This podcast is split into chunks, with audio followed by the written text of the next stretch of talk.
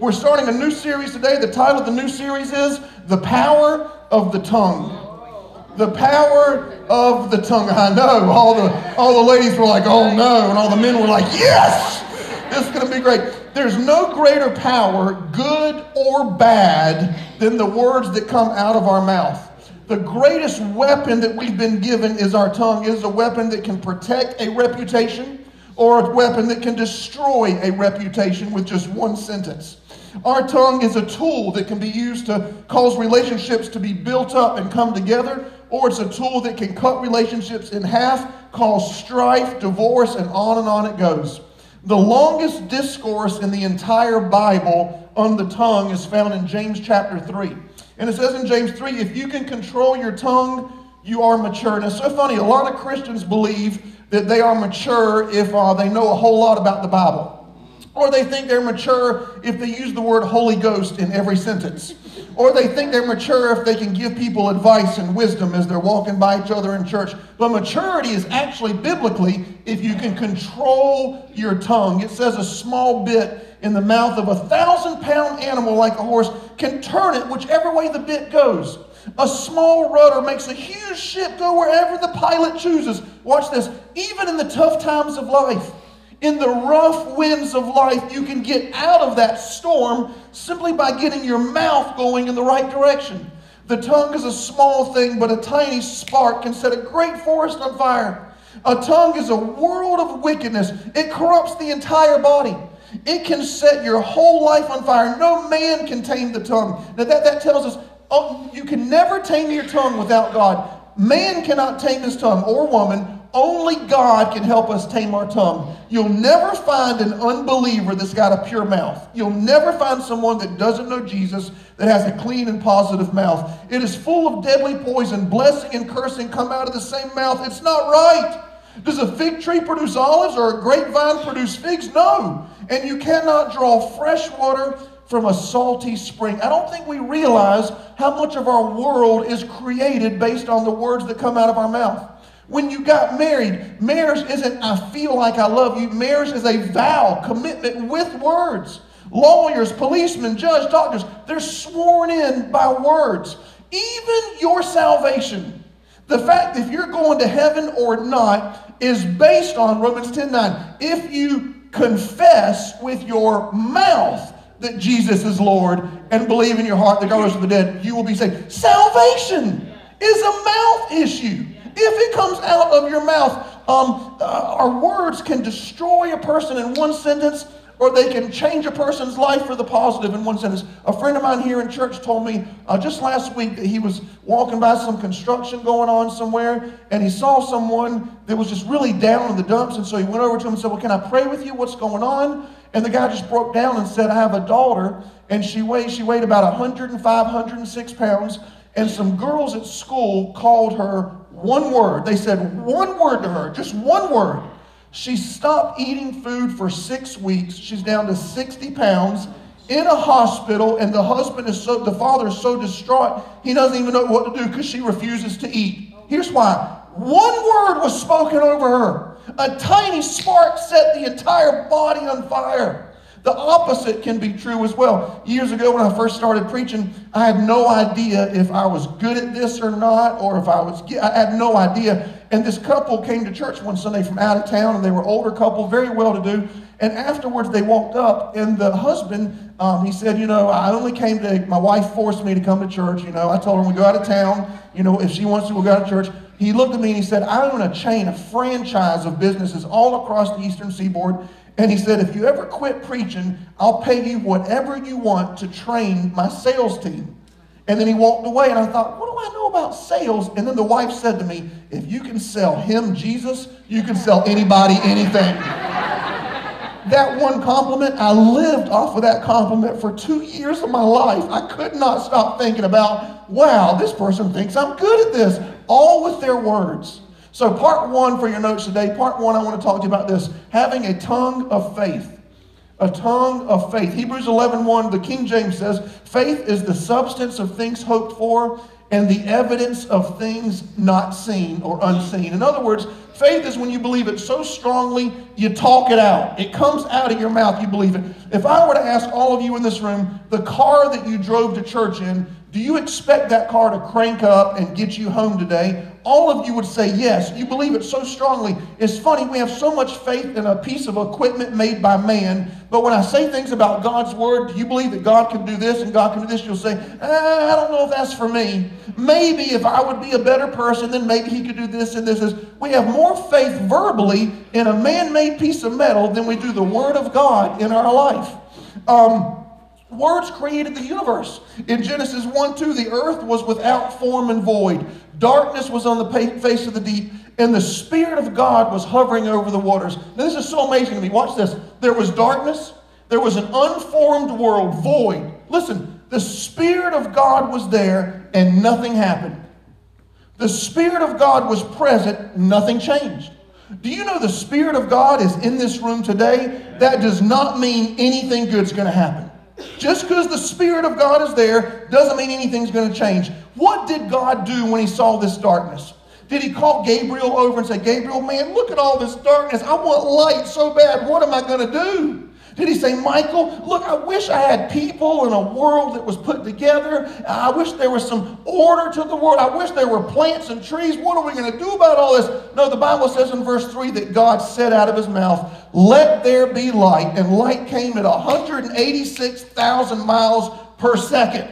Here's what happened. When he spoke it, that's when the Spirit of God moved and worked in their area. In, in, in verse 6, God said, Let the water be divided. It was done. Verse 9, God said, Let the dry land appear. It was so. Verse 11, God said, Let the earth bring forth grass. And it was so. What I'm teaching you today isn't just something for us. This is what God Almighty does when He wants something to appear in the natural. That's what faith is all about. It starts in our hearts, it starts with a hope, with a dream. And once we speak it out, don't talk about the darkness, call forth the light. Don't talk about the problem, talk about the solution. If you're hurt today, call in some healing with your words. If you're offended, call in healing. If you're insecure, call in confidence. If you're addicted, don't talk about how you're addicted, talk about how you're going to be free. Talk about freedom through Christ. Don't ever going around saying, I'm an alcoholic. I'm an, I've been an alcoholic for 20. No. You say, God's healing me. I'm free from this. Even if you're not, keep saying it, and sooner or later, I promise it'll come to pass. So, three points for your notes. Point number one is this faith over fear. Amen. Faith over fear. Um, faith and fear are the exact same thing, okay? They're the exact same thing. They are both asking you to talk about something that has not yet happened. They're both talk, asking you to say things and to discuss and to believe something that has not taken place, something that you have not seen in the natural yet. Um, there was this lady uh, who always battled fear. Someone was breaking into her house. So every night she'd tell her husband, I think there's a burglar downstairs. I think I hear, I hear a burglar. I think our house is being broken into. And so about once a week, the husband would, you know, just as kind as he was, he'd go downstairs for his wife and check all the doors and check the locks and the windows and come back up and say, honey, there's not a burglar in the house. This went on for 30 years. Every night, honey, there's a burglar. I know there's a burglar in our house. Our house is going to get broken into. What are we going to do? There's a burglar in the house. He'd go down every week just to try to ease her mind. There's not a burglar. After 30 years of doing this, she did it once again. There's a burglar downstairs.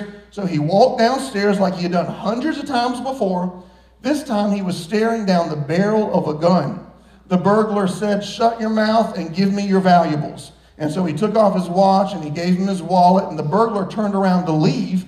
And the husband said, Whoa, whoa, whoa, whoa, whoa, you can't leave yet. You need to come upstairs and meet my wife. She's been talking about you for 30 years.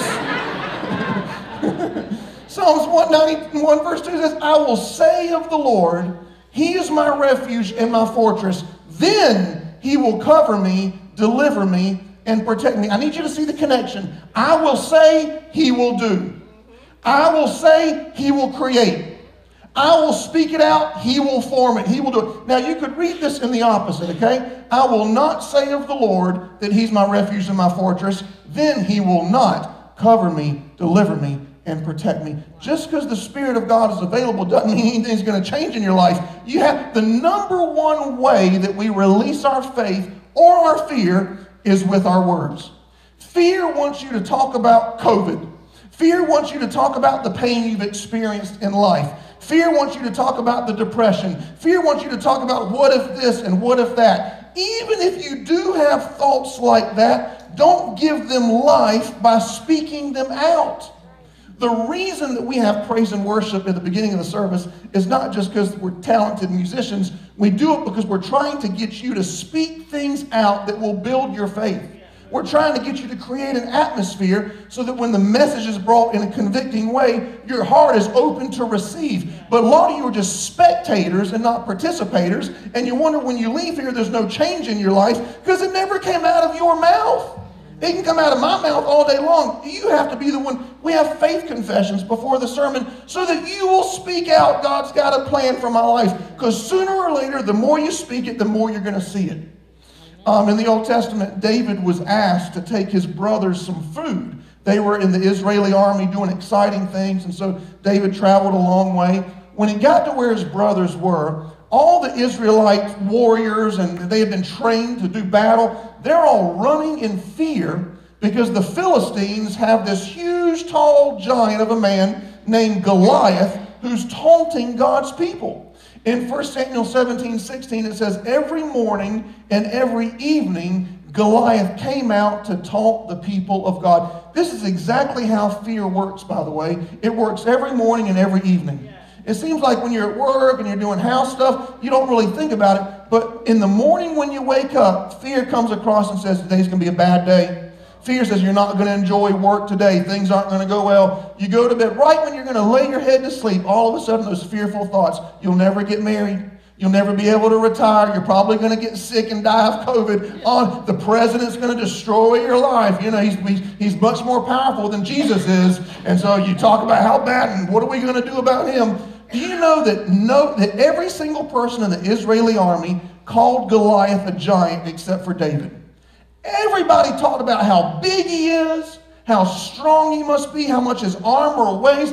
Everyone called him a giant. David never once talked about how big he was. David never once talked about how strong he was. David never called him a giant. In fact, David called him a heathen. He said, You don't serve God, so you're not on my side. Too many times in life, we're always talking about the darkness instead of calling forth the light in our life.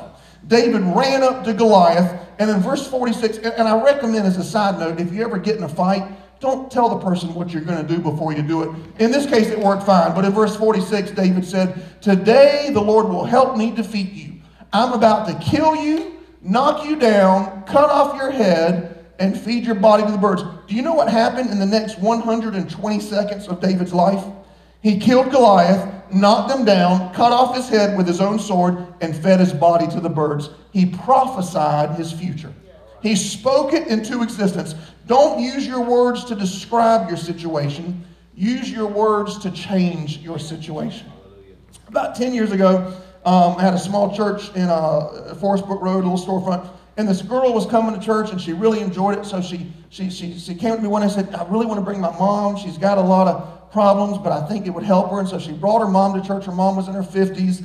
And um, her mom looked like a very nice lady, you know, uh, very quiet, just calm lady. And I went up to greet her, and she immediately started talking about things she was afraid of. She said, I'm so afraid I'm not going to enjoy the service today, and I'm so afraid I'm going to be uncomfortable. I said, No, I promise you'll be fine. We'll take good care of you. Next Sunday, I went to greet her before service. I'm afraid I'm going to lose my job. Things aren't going well at work. Next Sunday, I went to greet her. I'm afraid I'm going to get sick. Everybody's getting the flu. I'm afraid I'm going to get it too. So I started to avoid her. When I saw her on this side of the church and I'm greeting people, I'd walk on the other side. But she would somehow get up and corner me before service every Sunday to tell me what she was afraid of that week. I'm afraid that this is, I'm afraid I'm not going to be able to pay my bills. I'm afraid this is going to happen. I'm afraid I'm going to lose my house. On and on it went.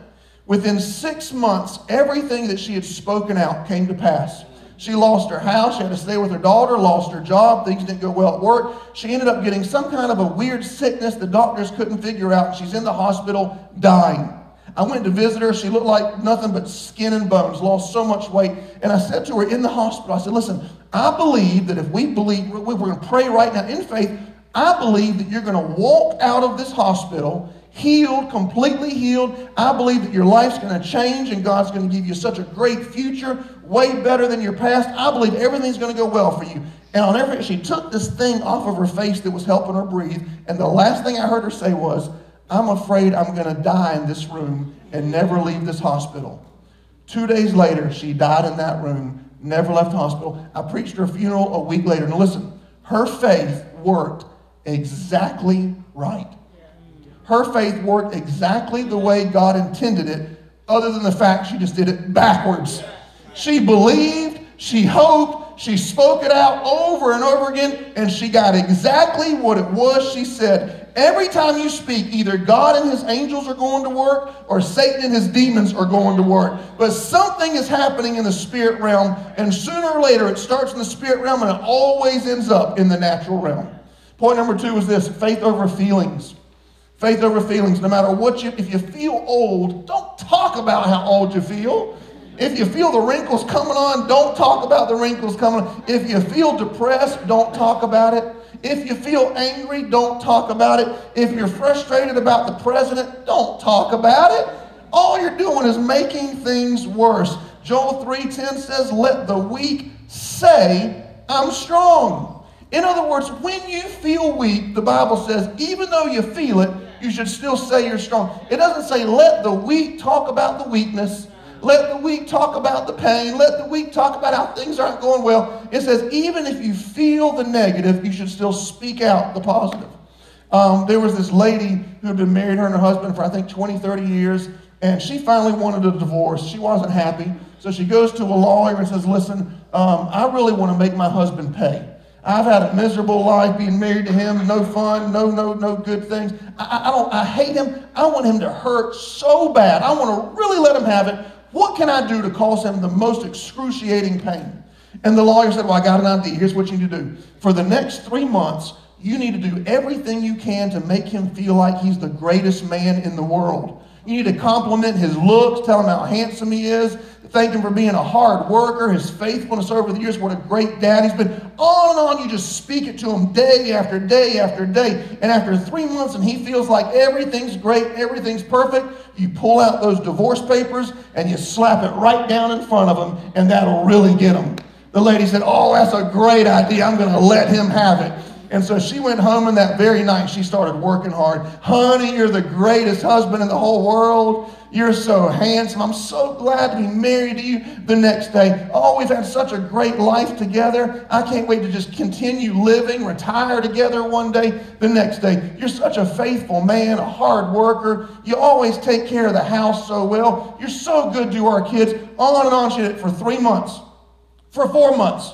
For five months, the lawyer calls her up after five months and says, Hey, what's going on? I thought you were going to be calling me back. Uh, did you give him the divorce papers? You ready to leave your husband? She said, Divorce? Are you crazy? We have the greatest marriage we've ever had. Everything's great. Isaiah 57 19 says, I create the fruit of the lips. Listen, if your home is filled with bitter fruit, it's because you're speaking out bitter seeds. If your home is filled with strife, it's coming from somebody's mouth. When you drive home, you should have this sense of such relief that you're going to walk into a place where you can feel so much faith and joy and peace. If you have the slightest bit of anxiety when you're going to the place that you live, something's wrong, and it's because of somebody's mouth going in the wrong direction. Amen. Even if you feel these things, don't let it out. Talk about the solution. You can literally talk yourself from bitter fruit to sweet fruit, and everything in your life will change. The atmosphere of your home is based on your words. It's based on the words that you allow to be spoken in that home, the shows you watch, the music you listen to. All of that is either building faith or fear. There's a woman in the New Testament in Matthew 9. She was bleeding for 12 years. I mean, just constant blood. She spent all of her money on doctors trying to get healed, and, and none of the doctors could fix her, took all of her money, left her sick. Life was not good for her. She felt weak. She felt embarrassed. She felt hopeless. She felt lonely. But instead of talking about her feelings, she started talking about the solution. She heard that Jesus was coming to town, and in Matthew 9 21, it says this She kept saying to herself, I know when I get to Jesus, I'll be healed. She said it so much one day, she stopped eating all that Breyers ice cream, put it back in the freezer. Next day, I know when I get to Jesus, I'll be healed. She said it so much, she turned off the reruns of NCIS. She opened up the blinds, let the sun in. I know when I get to Jesus, I'll be healed. It created energy on the inside. It gave her so much strength, she left her house. I know when I get to Jesus, I'll be healed. She saw Jesus walking by, and there was such a crowd of people around him. She pressed through the crowd. I know when I get to Jesus, I'll be healed. The end of her finger touched the hem of his garment. And in verse 22, Jesus said this Daughter, it wasn't your pastor's faith, it wasn't your mother's faith. It wasn't your best friend's faith. It was your faith that you created in your home built up this belief that you would be healed by me. And at that very moment, she became well. She bypassed her feelings and she went straight to the solution. Romans 10 17 says this faith comes by hearing the word of God. You said, John Paul, I tried what you're saying for three days and nothing changed in my life. You've been saying the wrong thing for decades. It's going to take some consistency. Once you keep saying it, I promise that you will see it. You know, this is one of the most important scriptures, I think, in the entire Bible. So important that with my five children, I would pay them money to memorize scripture when they were little. A lot of parents pay their kids to, you know, cut the grass or give them allowance to keep their room tidy or whatever it is. And we did that. But I made sure if they ever wanted anything new, a new outfit or a new toy, whatever, they had to memorize scripture and then I'd give them money and they could spend their money like that. Because I think I want them to learn how to live their life based on the word and not feelings. Too many people today think you just do whatever feels good. Don't do what feels good. Feeling good will get you into trouble. You do what the Word of God says is what you do, but you'll never live it if it's not on the inside of you. So all grown up, man, they learned, they learned probably 50 scriptures by the time they were eight years old. 50 scriptures they had memorized. A few weeks ago, I had all five kids, my oldest one, his wife, their kids were there. The whole family was at the house. And so I pulled out some old family videos and I videotaped every single thing from birth until now, any event, any Christmas, every, I mean, I had everything on film. And for you young people, I didn't pull a video camera out of my pocket to video things. I was like, if, you know, you see one of those news anchors out filming a storm on the, on the, you know, and they got this big old camera. That's what we had to do back in the day. We had this giant, like, TV studio camera, you know. And so um, I videotaped everything. And so the kids are all there, and we're watching some old videos, and all of a sudden, one of the videos, um, you hear me saying um, Romans 10 9, and, which, and the kids are all around the house, and they start screaming out, you know, if you confess with your mouth, Jesus will be believe it And I say, you know, 1 Corinthians 3 2, and, this, gonna, and so we're watching this, we're all laughing. Finally, my 21 year old Zach, who was there, he said, Oh, turn it off. I still know my scriptures. And he said, Go. And so I called and he quoted out loud. Quote, 21 years old. It's been 11 years since we did that. He still has the word on the inside of him. It'll change your life. Um, from, from age zero to probably nine years old, um, the main decoration of my kids' room was a huge scripture on the wall that was painted on their wall um, with their, their name in the scripture, and it was based on their personality.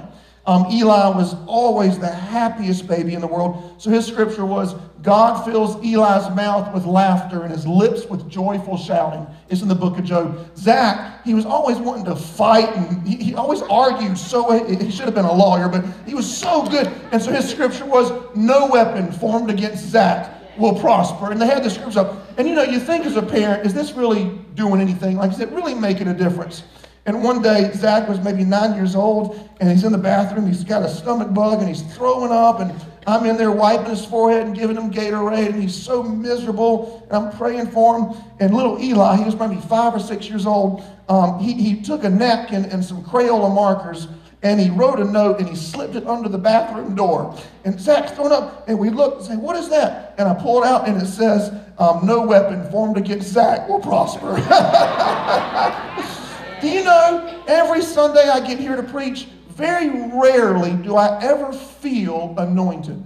very rarely do I. In fact, I usually feel exhausted or frustrated. You know, I'm very detailed. So if, if there's anything that's not perfect, if the chairs aren't where they need to be, if the lights are, I get very frustrated. And so my weekend starts after church. My, my day off is on Monday. So I, I never come to church feeling anointed. I never feel like I'm going to help somebody. I never feel like God's going to use me. Yet without fail, every Sunday before I speak, I say Luke 4:18, the Lord has anointed me. And it continues to go to preach the good news to the poor, to heal those, to bind up wounds. On and on goes. Even if I don't feel it, I say it out. I say it out because I believe God does have a great plan for my life, regardless of my past. God does have a great future for me. I'm anointed by God. You speak it out, and sooner or later, it'll happen in your life. Whether you feel it or not. Last point is this faith over facts. Faith over facts. Man, the facts tell us that the doctor's report says it's not going to happen. The facts tell us you don't have enough money to be able to purchase that dream home. The facts tell us that all the experts say there's no way this can happen. You know what else the facts say? The facts say that it's impossible for a man to defy gravity. Yet it says in Matthew 14 29 that Peter walked on water. The facts say that it's impossible for a human being to live inside of a fish. But Jonah 1:17 says that Jonah was in the belly of the fish for three days. The facts say that it's impossible for somebody to be able to outrun a horse. But in 1 Kings 18:46, Elijah outrun a horse for 20 miles. The facts say it's impossible for you to be in one city and in the blink of an eye, all of a sudden be in another city. But in Acts 8:39, it says God transported Philip to another city. Don't deny the facts. Just get in agreement with God. I'm not telling you to deny the facts and act like a fool and no, that's not true. That may be true what they're saying, but it's not the truth. Don't deny the facts, get in agreement with God. You know, I, I, can't I can't ever preach a sermon on, on a tongue of faith without telling you my favorite story that you've heard a hundred times. And if you stay at Solid Rock, you'll hear it a hundred times over again. Um, my fourth son, Asher, uh, when he was born, about three months old, I was holding him. We were outside, and all of a sudden he just started screaming, just screaming at the top of his lungs. I mean, nothing would soothe him. No bottle, no rest, nothing, just continued screaming. So I ran him to the emergency room and they said, um, he must have a pinched nerve. He'll be okay. Just take him home. Went back home, continual screaming. Non, I mean, screaming nonstop. I go back to the emergency room at Grand Strand. They said, uh, he must have pulled a muscle. He'll be okay. You know, overnight, everything will be fine. Went back home, still screaming. Finally, I go back and I said, I'm not leaving this hospital till you find out what's wrong with my baby. And so they did a spinal tap, they did a bunch of x rays, they couldn't figure it out. So they put us in an ambulance and sent us to MUSC. For the next several weeks at MUSC, every day they continued to do test after test after test. They x rayed every single bone in his body, over 100 x rays, to see if there was something broken. CAT scan after CAT scan, they did four other spinal taps. And you know, in USC, there's there's teachers and there's students, and so they were. I found out later they were doing things just to teach the students, and you know, put my baby through a lot of misery, but trying to figure out what was going on. Finally, after about three weeks of tests, they did an MRI, and as you can see on the picture here, they found a malformation in his spinal cord underneath his brain. The facts started coming in. The facts said there's never been a baby in the entire world that has a malformation in that location at that size. We've never seen it. We've contacted colleagues all over the world. The facts are we've never seen anything like this. More facts started coming in. He's probably not going to make it out of here. Go in and prepare yourself. If there's somebody you need to talk to, your child's probably going to die here in this hospital. The facts started coming in. Even if we do a surgery, he'll never walk again. If the surgery is successful, he'll never be able to move his neck. The facts started coming in. Nurses, and these people are intelligent. They mean well. They're the experts. They know so much more than me. Yes, those are true facts, but it's not the truth. Sorry. So after about three months, two and a half months of being there, they said, We're going to prepare him for surgery. We don't know what's going to happen. Like we told you, prepare for the worst. If he makes it out, he'll never walk, he'll never move his neck again. You talk about fear. You talk about feelings of hopelessness. I haven't eaten, haven't slept in weeks, and every day I'm watching my baby's body get worse.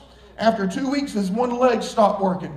Two more weeks, the next leg. Two more weeks, his arm. Two more weeks, the next arm. Little by little, he's going into a coma until it got so bad his vocal cords stopped working. The last thing that worked on him was his eyes. He would look at me 24 hours a day, and you could tell he wanted so bad to scream because he was in pain, but his body wouldn't allow it. So the pain was just coming out of his eyes. We didn't know what was going to happen. We, we were preparing for the worst, like the doctor said. And all of a sudden, I'm sitting in that hospital room. I'm thinking, God, I have no faith. I'm so angry with you. How could you let this happen? Is this because of my past? Is this because of something I've done wrong? Is that why you're doing this to me, God? How could I ever preach about your goodness if you let my child die here? As I'm sitting there in the hospital room, all of a sudden something rose up inside of me, and To the nurse's station. I said, I need all the paper you have. I need a permanent marker. I need some tape. I went back in the hospital room. I didn't have my Bible with me. We got in an ambulance and just came there. I didn't have a phone with internet back then, nothing like that. All I had was the Word of God inside of me. So I sat there and I thought about every single promise from God's Word that I could remember, and I would write it out and put Asher's name in it and tape it somewhere in the room. We have pictures here. that was just a few days before surgery. Go to the next picture. All over the room, all you saw was promises from God. Asher's blessed. Everything he does will prosper and succeed. Asher will grow in wisdom and favor with both God and man. Asher's the apple of God's eye. All things work for them together for them that love the Lord. And Asher loves Jesus. Asher is happy, healthy, and whole. God's got a great plan for Asher's life. You can go to the next one.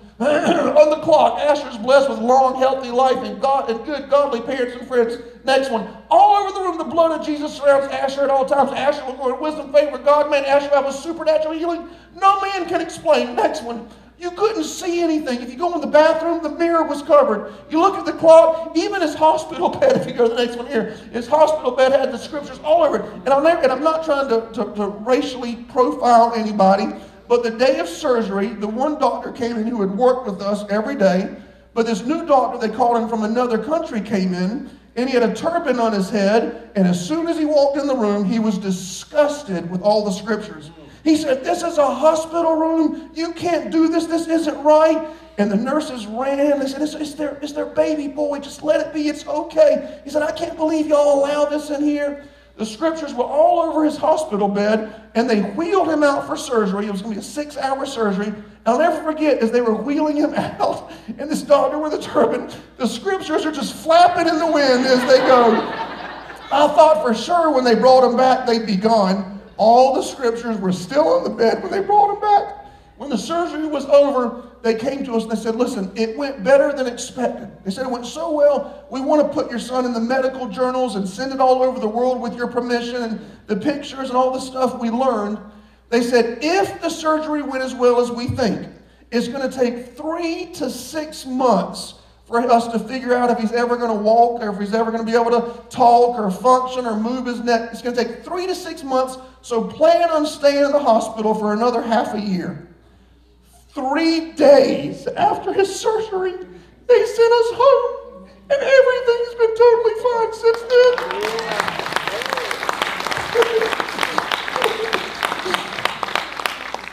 He's so strong. The other day, he weighs He weighs on. He weighs 106 pounds, and he deadlifted 195 pounds the other day.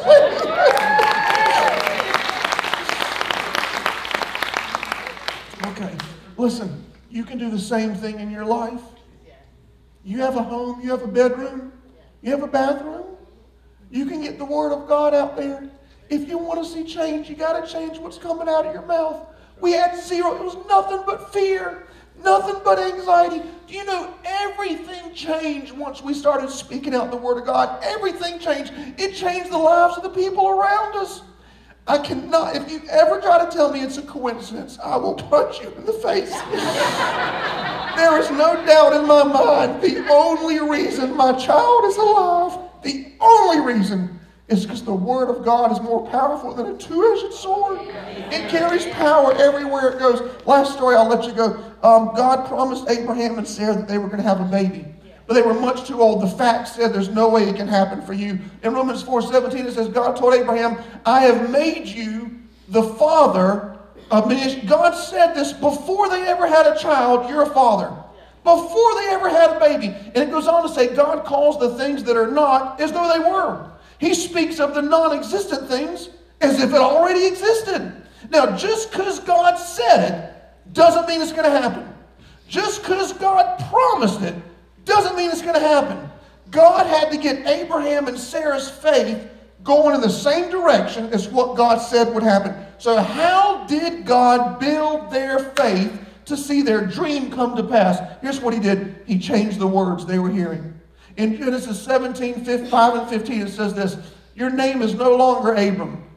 Your new name is Abraham, which means father of many nations. Sarai, that's not your name anymore. Your new name is Sarah, meaning princess. Now, anytime somebody said, Hey, Abram, come over here. Oh, man, that, that's not my name anymore. My name's Abraham. Father? God said it. He said, I'm a father, so call me Abraham.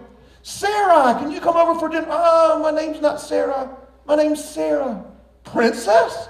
You're ro- do you feel like royalty? No. Do you, do, do, do, you, do you think of yourself? Not yet. But God said, I'm a princess. They kept hearing those words over and over and over and over. For 20 years, they heard that. It changed their faith, and they had the baby that they dreamed of. Isaac was the fruit of the words that they had heard for 20 years. Listen, if you have to discipline your mouth for 20 years, it's worth doing it. And you know, I'm closing with this, and this is in my notes, but at some point in your life, you're going to have an Asher in the hospital. At some point in your life, there's going to be the facts coming in all around you, telling you why the divorce is going to happen, or why you're going to get sick, or why your child's not going to be. At some point, if you don't have the word inside of you, it's not going to come out when you need it the most. Thank God I had the word inside of me. That was the only answer. Thank God I had put it inside of me. So when I needed it, it was able to come out, change the entire atmosphere of the hospital room. Fact, uh, faith over facts, faith over feelings, faith over fear, and only then will you see your dreams come true. Amen? Amen. Okay, that's it.